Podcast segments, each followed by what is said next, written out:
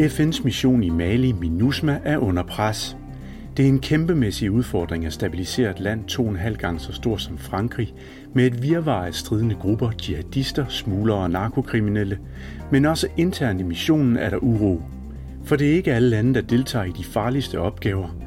Soldater fra ludfattige afrikanske lande som Chad og Guinea er dårligt uddannet og udrustet, bliver ikke afløst og får ofte ikke løn til tiden.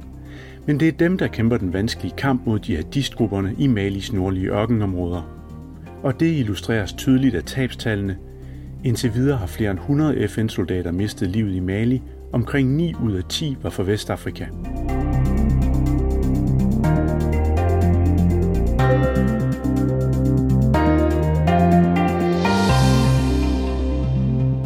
Velkommen til DIS podcast, som i dag handler om konflikten i Mali, og velkommen til Signe Cold Ravnkilde. Du forsker i lokale konflikter og statsopbygning, blandt andet i Mali. Og til Peter Albrecht, du beskæftiger dig med sikkerhedssektorreform og fredsbevarende styrker, især i Afrika. I juni var I i samarbejde med Forsvarsakademiet på feltarbejde i Mali. Hvordan oplevede I, at det var de afrikanske styrker, der især var spændt hårdest for? Altså, en af de måder, man sådan konkret kan se det på, det er den måde, de camps, som vi besøgte, er delt op på.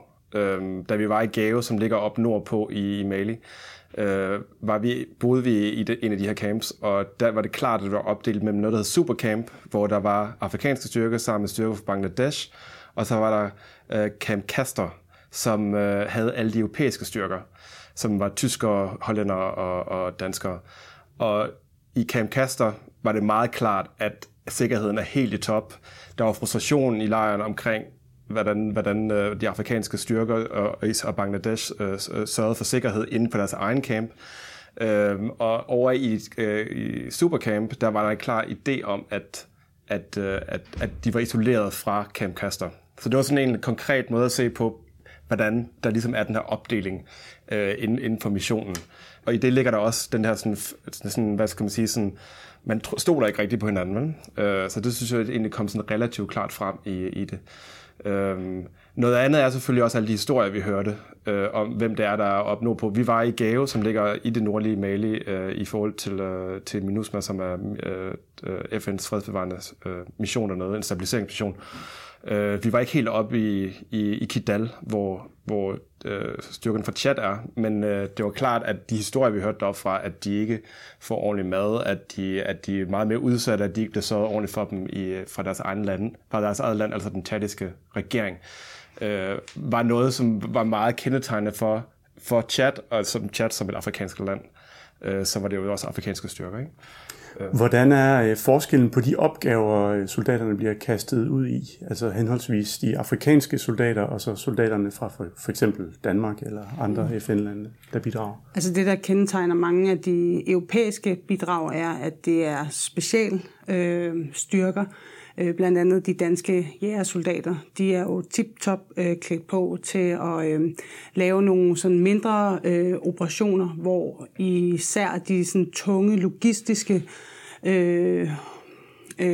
opgaver, og blandt andet også den her sådan daglige patruljering, det er meget de afrikanske styrker, der står for dem, og derfor står de meget sådan i skudlinjen, de er meget synlige, og netop så også fordi, som Peter også beskriver det her med, at der er så stor forskel, den måde de er klædt på, er de også bare mere udsatte. Det vil ikke sige, at de europæiske styrker ikke tager på patrulje, det gør de også, de har bare nogle helt andre vilkår at arbejde under. For eksempel op i Gao. En af de ting, som vi kiggede meget på, var det, og som blev beskrevet rigtig meget af de afrikanske soldater, var den her konvoj. Så bare forsyningskonvoj fra Gao op til Tessalit og Kidal-regionen, som ligger sådan 200-300 kilometer derfra. Og det tager nogle gange, hvis man er heldig, en uge, nogle gange op til 2-3 uger, afhængig af, hvordan bilerne klarer sig, afhængig af alle mulige ting. Og det ligger bare et kæmpe pres på missionens ressourcer. Og jeg tror også, en af de ting, som slog mig helt vildt meget, jeg har selv lavet feltarbejde i det nordlige Mali, det er bare, hvor meget sådan, terrænet og hvor svært tilgængelige de her områder er. Og det er bare et uomtvisteligt faktum i missionen, men som soldaterne henholdsvis er klædt meget forskelligt på til at håndtere. Hvordan oplevede I de der spændinger, der så er mellem de forskellige landes soldater? Altså et andet eksempel på det, som også kommer til udtryk, eller hvor spændingen også kommer til udtryk, er adgang til information.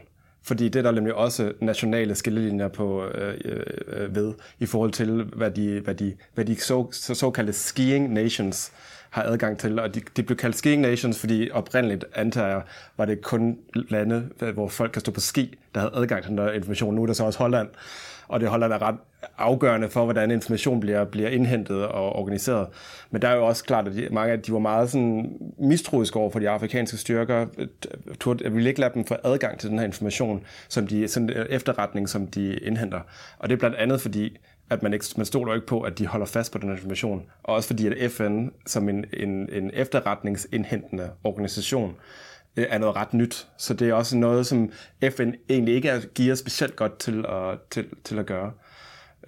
Har der været eksempler på, kender I til eksempler på, at der er noget information, der er lækket? Eller? Jamen, det er ikke så meget læk. Jeg tror også, det er den måde, som de systemer, der er sat op til at indhente intelligence, fungerer på. Og der har Vesten bare, og de her skiing nations, som Peter omtager, en bestemt måde at gøre ting på. Det er meget sådan, at man sidder og registrerer ting ind i computer. Og der var det også en af de ting, som vi har lagt meget vægt på, at altså faktisk er de afrikanske soldater også meget centrale i forhold til informationsindsamling, fordi det er dem, de kan ofte tale de lokale sprog, altså for eksempel i regionen Menaka, som ligger lige op til grænsen til Niger, jamen der har folk jo forbindelser og altså, taler de samme sprog og kender folk på tværs af grænserne, og det betyder også, at de har en anden adgang til lokalbefolkningen, som kan være meget svær. Men vores oplevelse var også lidt, at den information eller den anerkendelse blev måske ikke helt sådan, ført ind i systemerne. Så på den måde kunne man godt se, at det er bare sådan et niveau, hvor der er spændinger eller nogle konkurrerende dagsordner, som spiller sig ud i missionen. Og det var klart, altså nu skal man selvfølgelig ikke udløre folk, vi har talt med, men det var klart, der var sådan en fornemmelse, der især op i Gao, hvor vi fik det meget sådan koncentreret et indblik i det, fordi vi ligesom var inde i campen og boede inde i det der Camp Castor sammen med tyskerne, hollænderne og danskerne. Og når vi snakkede med folk i den camp, så var det klart, at der havde lige været et angreb for eksempel i Gao, som vi kommer mere ind på senere, men på en af de andre camps, og der den reaktion, der var i Camp Castor, var, at man sætter alle de der systemer i gang, som man ligesom har sat op, ikke? At man ligesom man sørger for, at der kommer en celle af folk, der har overblik over alt, hvad der sker, og man sikrer campen. Og det skete ikke i det samme måde i Supercamp. Og der var der sådan en mistro for, at det kan de ikke finde ud af derovre. Det de ikke givet til, det er jo ikke kun afrikanske styrker, der sidder der, skal lige siges, det er også Bangladesh. Men der var den her fornemmelse af, at de ikke er gearet til på samme niveau som os, i skiing nations eller Holland eller danskere, til at håndtere den her situation. Ikke? Så der er den der mistro, som egentlig var meget gennemsyrende, og måske også sådan lidt... sådan en mistro til, at, eller en manglende tro på, at de kan håndtere situationer, når de opstår. Ikke? Og sådan nogle ting, man ikke ved, sådan noget med, om de sætter dukker op på posterne, yeah, på murene og sådan noget. Som det, er jo ikke, det ved man jo ikke, men det siger bare noget om, hvad for nogle opfattelser man har af hinanden. Altså, man risikerer sin sikkerhed ved at sætte en dukke op om natten, og den kan jo så ikke lyse med lommelygte, så derfor kan man se, hvis der bare står en skikkelse, så er der ikke en person, men en dukke. Og den slags opfattelser, tror jeg bare, vi er begge to nogen, der er vant til at arbejde meget med kultur, og det afslører bare meget sådan... Altså de opfattelser, man har hinanden. Og jeg synes også, en ting, man registrerede, var det der med, at folk har ikke så meget med hinanden at gøre. Altså folk er meget opdelte, og det er selvfølgelig også en måde at få tingene til at fungere på. Men i forhold til for eksempel social interaktion, i forhold til måltider, altså alting foregår separat. Lige fra lokummer til madvarer er der bare kæmpestor forskel på kvalitet og kvantitet i henholdsvis den europæiske lejr over for de afrikanske styrkers lejr, ikke? Udover de her spændinger imellem forskellige dele af MINUSMA, så har det også nogle konsekvenser for de afrikanske soldater, der ligesom tager de hårde opgaver allerlængst mod nord i Mali. Prøv at fortælle om nogle af de konsekvenser, der er ved, at de ikke bliver afløst, at de ikke får løn til tiden osv. Altså det synes jeg også var en af de meget interessante. Nu skal man passe på, hvordan man formulerer det her, for det kan godt lyde sådan lidt forkert, hvis man ikke får nuancerne med, men der var... klart sådan iblandt afrikanske styrker sådan en meget mere sådan man var meget mere nervøse og stressede over hvad der kunne ske i missionen, men der blev givet et udtryk for blandt de europæiske styrker. Og det var, man kan diskutere, hvad årsagerne er lidt senere, men det var selvfølgelig, fordi på en eller anden måde er de vestlige styrker trænet til at ikke at tale om sine følelser omkring de her ting, ikke? Og det er drilled ind i dem så hårdt, at det ligesom er, det må man simpelthen ikke. Altså det kan man ikke tillade sig i, når man er på mission. Og der var de afrikanske styrker klart meget mere sådan nervøse, fordi de ligesom følte, at de stod meget til ansvar. Det var vel det, der blev sagt til os af nogle af dem, vi diskuterede med. De blev stillet til ansvar, når de kom hjem, hvis de havde mistet mænd, eller hvis de havde mistet materiel.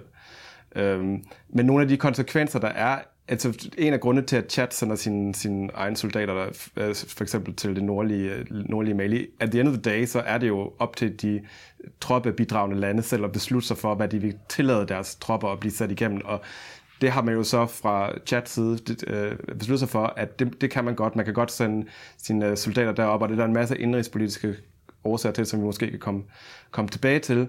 Men det betyder, at de har siddet deroppe i 2-3 år, og hvor de ikke er blevet afløst, hvor de ikke er blevet aflønnet, hvor det eneste, de får, det er, der er et lille bitte beløb på $1-2, man får af FN som soldat i en peacekeeping-mission. Det er så det, de har levet af. Men det betyder jo så, at for det første, at de er stressede, ikke? Altså der er nogle historier om og nogle cases hvor der er blevet slået, hvor de har simpelthen slået deres leder ihjel deroppe, ikke? Og også lægen, som skete her for nogle måneder siden. Det betyder, at der er rygter om, og det her er jo rygter, altså det er historier, der florerer, men altså at de ryger. Fordi det er så svært at komme op for det bekræftet. Eller? Jamen for os, altså som sagt, så var vi jo i Gao, og det ligger. Altså det ligger i den nordlige del af Mali, men det ligger ikke op ved Kidal og op på grænsen til Algeriet. Og der havde vi ikke mulighed for at komme op, så alle de historier, vi hørte om Chad, er igennem andre, der har besøgt dem, eller de rapporter, der kommer ind, de er ret troværdige. Altså det er ikke fordi, at man ikke skal stole på dem, men vi er klart nok ikke selv op at tale med de tjadiske soldater. Men de er bare under pres, og det er der en ret stor forståelse for blandt de afrikanske kollegaer, at det pres, de er under, medfører nogle situationer, der er virkelig uhensigtsmæssige, for at sige det mildt. Hvor der måske er lidt mindre forståelse for det blandt de europæiske styrker, der ser dem som et problem, der skal løses, frem for også at forstå den situation, de står i. Og det kom meget klart frem i de samtaler, vi havde. Jeg synes også, et af de steder, hvor det kommer til udtryk rigtig meget, er også, når du spørger om, sådan, hvilke spændinger der er, eller de forskellige perspektiver. Altså for eksempel den her Senegals bataljon, som ligesom skal, det er meget hans folk, eller den øverste chef, det er meget hans folk, der skal afsted og skal, ledsage den her forsyningskonvoj, der skal op nordpå. Og det han fortalte også var bare sådan, at han er bare bange for det øjeblik, han sender de her folk afsted. Det er hans ansvar, og han føler ikke, at han får nogen støtte fra hans øverste kommanderen. Og han er ansvarlig for sit hjemland, og han er ansvarlig for, hvis der kommer nogen døde hjem, hvis materiellet ikke bliver vedligeholdt og går i stykker. Og hvor at den øverste kommanderende er bare interesseret i, I skal bare afsted og presser. Så han føler hele tiden, han presser til det yderste og tager nogle kæmpe store risiko. Og på den måde er der sådan lidt nogle konkurrerende dagsordner eller prioriteter, som også giver spændinger i forhold til at skabe det her, som vi har snakket meget om, egentlig findes, altså sådan enhed i missionen. Konsekvensen sådan helt konkret er, at missionen sidder stille, de sidder grundlæggende i deres camps, og kan ikke komme ud på, fordi de ikke har armerede biler, kan ikke komme ud på patruljer i de områder, de egentlig skal dække. Og Mali er jo et gigantisk stort land. Så selv der, hvis de kan komme ud, er det jo meget begrænset, hvad det egentlig er for en, hvor stort arealet din kan dække er, ikke? Så det hjælper ikke på sagen. Og det betyder også, at prioriteten mellem at sikre sig selv og udføre de her opgaver, som egentlig er stabilisering, nu taler man også nogle gange om beskyttelse af civile og sådan noget, altså det foregår jo nærmest ikke, fordi at man bruger 80% PT af ressourcerne på ens egen selvopholdelse og sikkerhed, og det gør jo også noget for legitimiteten og hvordan missionen overhovedet har mulighed for at komme ud og udføre det mandat, som den er sat i verden for at udføre. Før vi lige taler om konsekvenserne af det her, så bliver vi nok nødt til lige sådan at se lidt mere på den politiske situation i Mali, fordi i 2012 brød landet sådan reelt sammen efter et militærkup, og tuareger, altså nomadefolk i nord og andre militser, erobrede sådan 3 provinser i den nordlige del af landet og udråbte vel et selvstændigt Asawad, selvstændigt land. i virkeligheden over halvdelen af Malis areal, ikke? Og det fik så vestafrikanske lande, FN støttede, og umiddelbart efter Frankrig også til at gå ind i landet. I hvert fald for Frankrigs udkommende måske især at bekæmpe al-Qaeda-affilierede grupper i nord. Og der har så været nogle kampe, og sidste år blev der annonceret en fredsaftale. Men hvor er vi hen i dag? Umiddelbart efter indgåelsen af fredsaftalen i maj sidste år, der var der sådan klart en optimisme og et håb for, at man kunne bringe landet videre. Og der var blev også indgået sådan mere uformel aftale mellem de her væbnede oprørsgrupper i nord, sådan omkring hvordan man skulle sådan fordele ressourcer og magt og al den her organiserede kriminalitet, som ligesom vidnede om, at der også var fra deres side et incitament til sådan at gå ind i det her. Siden da må man sige, at hvis ikke at det er gået tilbage, så er det i hvert fald gået i stampe, den her fredsproces. Og, både fordi, at der er manglende politisk vilje til at gennemføre fredsaftalen, som består af en række tiltag, blandt andet decentraliseringsreform, som man har prøvet før i Mali uden held, kan man sige, og så også økonomisk udvikling, som handler rigtig meget om at sådan få legitimiteten i staten tilbage, og så ikke mindst også den her afvæbningsproces. Og vi har også at gøre med en befolkning, som er ekstremt utålmodig, og som har virkelig brug for, at der sker både sådan regulering, altså folk lever meget af sådan naturressourcer, og det er nogle af de kampe, som der har været udkæmpet i adskillige år, men i kraft af Libyens fald og alle de her konflikter, der er i området, så er der i den grad en intensivering og en militarisering af lokale konflikter. Og det betyder, at altså i det her vakuum, hvor MINUSMA kan ikke rigtig operere, og regeringen gør ikke rigtig så meget, så kan man godt være nervøs for, at stemningen simpelthen bryder sammen, og det bliver værre. Så der skal noget genuint til. Altså. Hvem er det, der kæmper? Det er... altså man har jo sådan på papiret skelnet mellem de oprørsgrupper, som ligesom er med i fredsaftalen, som er de her Tuareg-ledede oprørsgrupper, plus en lang række af selvforsvarsmilitser, som sådan siden mellem 14 og 15 ligesom er kommet ind på forhandlingsbordet, blandt andet også ved at gribe til våben. Så det er i sig selv sådan en meget politisk proces, at man sådan set bruger vold og magt til at få en plads omkring forhandlingsbordet. Og så er der så de jihadistgrupper, som står uden for fredsaftalen, og som gør alt for at obstruere den. Og der er også sådan en tendens til, eller det er sådan et gammelkendt faktum, at de her grupper er sådan ekstrem hybride, og folk, der er ikke vandtætte skodder mellem dem, og de opererer på tværs af grænser, og også hopper lidt ind og ud af grupperne, alt efter hvad der sådan er rentabelt. Og det betyder også, at hvis fredsprocessen, der er sådan en eller anden fredsdividende, kan man sige, at hvis fredsprocessen ligesom ikke kan levere noget til folk, enten et politisk eller økonomisk incitament til at gå med på noget af det her, jamen så er der bare et bedre alternativ, som er organiseret kriminalitet og smuglerruter og eventuelt også de her disgrupper, om man så er nødvendigvis ideologisk enige eller ej, så kan de levere et levebrød. Og det er sådan det, som gør, at fredsprocessen er meget sådan skrøbelig i Mali. MINUSMA kom ind 13. De vil gerne ud i morgen. Regeringen og Mali har eksisteret i et væsentligt længere end siden 2013, må man sige. Og de konflikter, man sådan prøver at gøre noget ved, har jo en tidslinje, der ligger langt ud over, hvad MINUSMA ligesom på nogen måde politisk sådan, har en forståelse og været integreret i. Ja, altså, hvad hedder det? Man kan i hvert fald også sige i forhold til altså regeringen, man skal også huske, nu spørger du også, hvem de stridende parter er. Regeringen er jo ikke en neutral part i konflikten. De er jo et led i det her.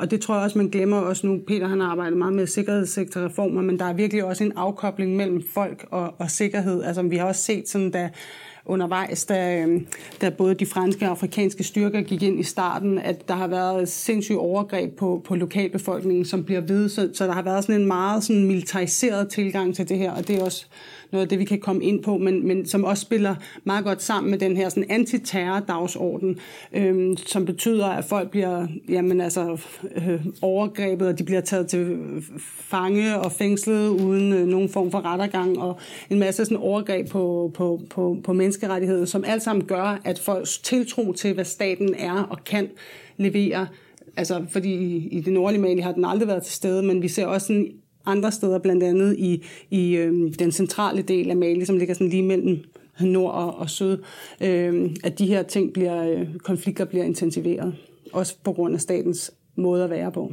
Men MINUSMA er der jo netop for at sikre stabilitet, så der kan ske en politisk proces sideløbende med. Hvad er udsigterne? Altså normalt, når man taler om, at en mission skal være i et land, så taler man et par år, 5 år, 10 år i værste fald. Men hvad er ligesom udsigterne for MINUSMA, hvis man skal være der, og der skal ske en politisk fremgang i Mali? Jeg tror også, at Peter vil være enig med mig i det der med, at de her processer, det kan MINUSMA jo ikke gøre alene. De skal jo støtte op omkring nogle andre autoritetsstrukturer, der skal gå ind og ligesom vise vilje og støtte op omkring de her. Og det, som vi ser lige nu i Mali, er, at der er voldsomme protester. Blandt andet den her decentraliseringsproces, som er en del af fredsprocessen, betyder faktisk, at man tager nogle af de folkevalgte, som har siddet der før og under de tidlige decentraliseringsreformer væk, og så erstatter man med de her oprørsrebeller, som har fået en sådan plads i godt nok en overgangsregering, men det betyder bare, at det her med sådan de nye lokale myndighedsstrukturer, hvor der sidder en eller anden rebel, som folk opfatter som er sådan orkestreret og støttet af Vesten. Altså, de unge i Mali, de har ikke særlig meget tiltro til det her, vel? Og de udgør 48% af Malis befolkning, er sådan lige omkring 15 eller derunder. Og deres perceptioner af den her fredsaftale, og hvordan den bliver implementeret, er meget vigtig. Og lige nu virker det ikke som om, at de føler, at der kommer nok ud af den her proces. Og det er jo også et faktum, altså det er jo ikke kun i Mali, men generelt med peacekeeping-missioner, at man har, der er jo strukturelt sådan forvrænget opfattelse af, hvad man kan opnå igennem de her missioner. Det var det, jeg talte om lidt før, hvor det internationale samfund skubber en dagsorden, skubber for eksempel decentralisering, skubber, at nu skal vi være enige om, at der sidder en lokal regering et sted, hvor der ikke er enighed overhovedet blandt de parter, der skal være enige, og til øvrigt ikke nogen tiltro til hinanden. Og de beder dem om at demobilisere, altså det vil sige smide deres våben og komme ind i camps, hvor de så bliver reintegreret ind i deres samfund. Men dem, der er del af fredsaftalen, er jo også bange for jihadisterne.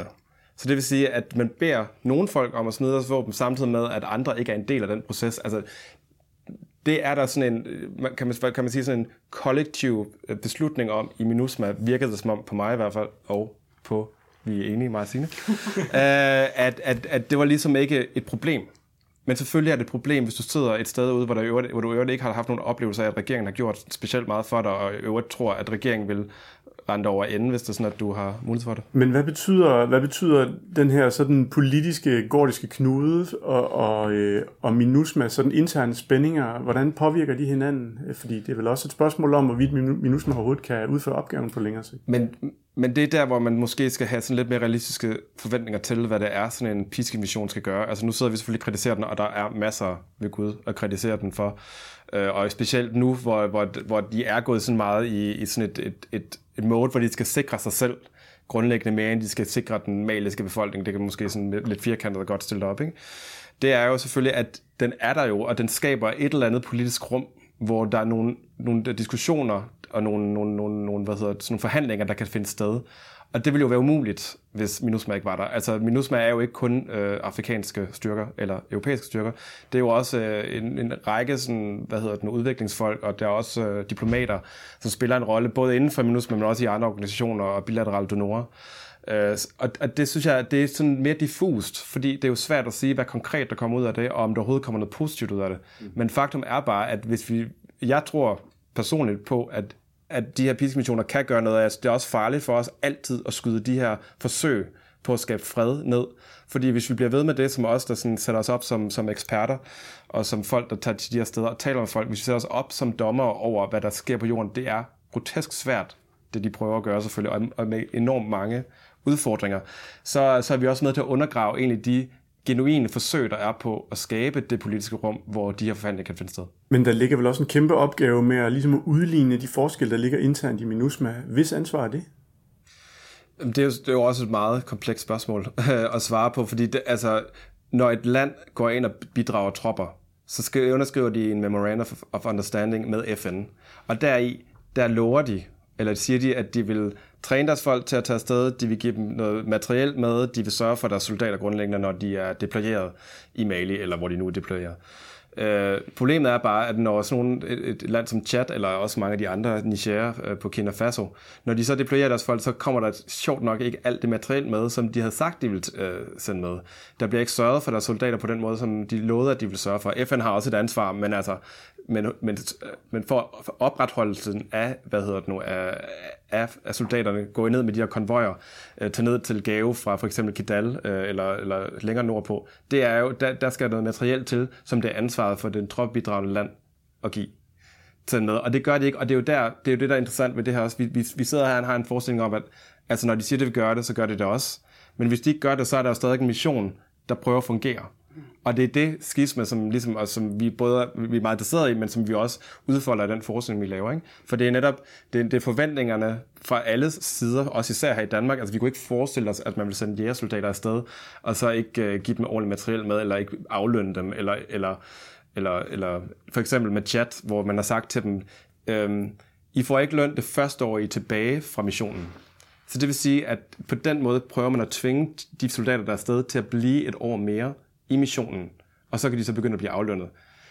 Men det er jo en helt absurd situation i vores forståelse af, hvordan de her missioner de fungerer. Ikke? Og det synes jeg også var en ting, som soldaterne lagde meget vægt på, det der med, altså også bare sådan, for eksempel sådan et land som Bangladesh, som har gjort det til en økonomisk indtægt for staten og investere i peacekeeping, men de har også bare sådan et supportsystem, så de ved, deres soldater ved, når hvis de har problemer på hjemmefronten, hvis deres børn er syge, så går de der ting går ind og bliver løst for dem, altså de bliver støttet, hvor altså soldater fra Chad, de har jo ikke, altså hvis deres kæreste går med en anden, altså alle de der sådan, psykologiske stressmekanismer, som de har derhjemme, som de har i felten, alt det spiller ind på, hvordan de opererer. Og der tænker jeg bare, altså på den måde er missionen også sådan et lille forstørrelsesglas på verdens uligheder, altså de her sådan, strukturelle ulighedsfaktorer, som spiller ind i lande, altså Niger er et af verdens fattigste lande, som i forvejen er presset af Boko Haram og militære udgifter til at kæmpe alle mulige af Vesten satte dagsordner.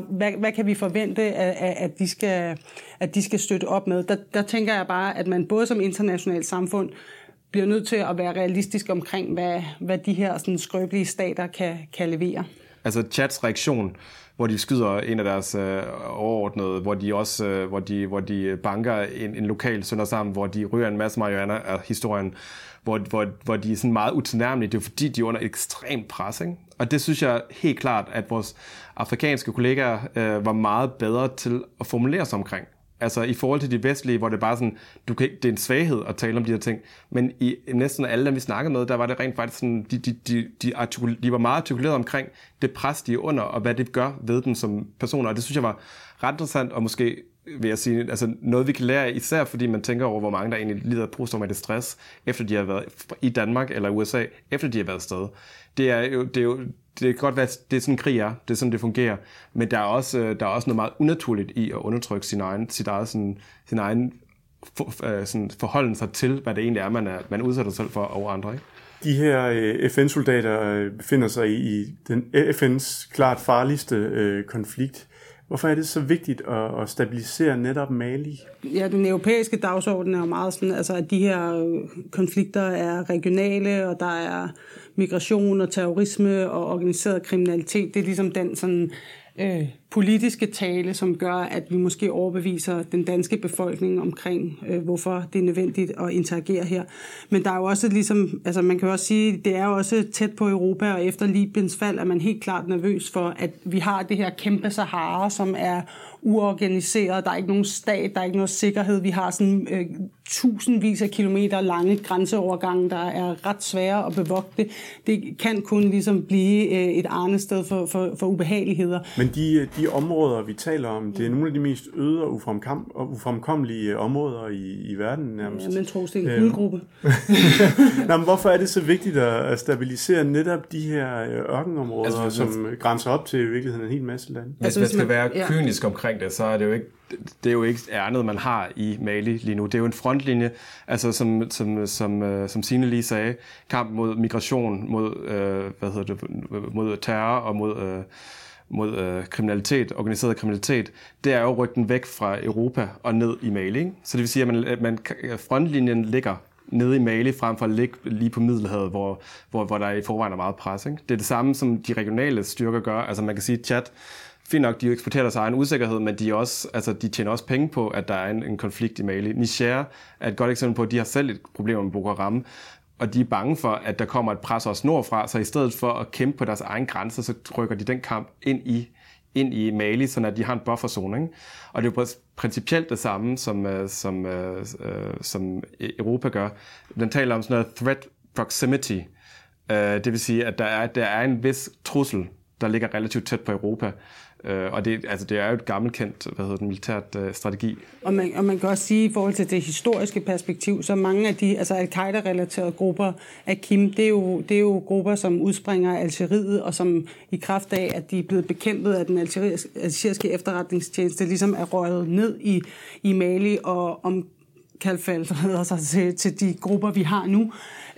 Men mange af de grupper har jo også været en del af for eksempel Frankrigs sikkerhedstrusselspillet. Frankrig har selv oplevet angreb på egen jord fra de her grupper, så der er også og terror er jo en kæmpe ting på dagsordenen, så der er også en befolkningsmæssig måske opbakning især i Frankrig til at køre nogle ret sådan heftige sikkerhedsdagsordner i regionen. Og det er jo så en ting, som man også kan sige i forhold til sådan det lokale perspektiv og det lokale opbakning til de her vestlige interventioner. Altså befolkningen i Mali har ikke særlig meget tiltro til det. Der er vildt mange rygter, og så kan man sige, at det er rygter, og det er, hvad folk går og siger. Men der er mange, der har den her forestilling om, at Vesten sådan er til stede i Mali og i Afrika i det hele taget, for ligesom sådan at destabilisere og sørge for, at de får udpint deres ressourcer, og de aldrig kommer sådan frem. Og det er bare... I forhold til at vinde lokalbefolkningen og sådan det lange perspektiv på freden i Mali, så tror jeg også, at det billede er vigtigt at tage alvorligt og ændre på. Signe Cold Ravnkilde, Peter Albrecht, tak fordi I var med. Mit navn er Troels Jensen, og tak fordi I lyttede med derude. Og husk at abonnere på DIS podcast via jeres podcast-app, så I får besked, når der kommer nye. Hvis I har idéer til ting, vi skal kaste os over, så kan I skrive til os på podcast@dis.dk.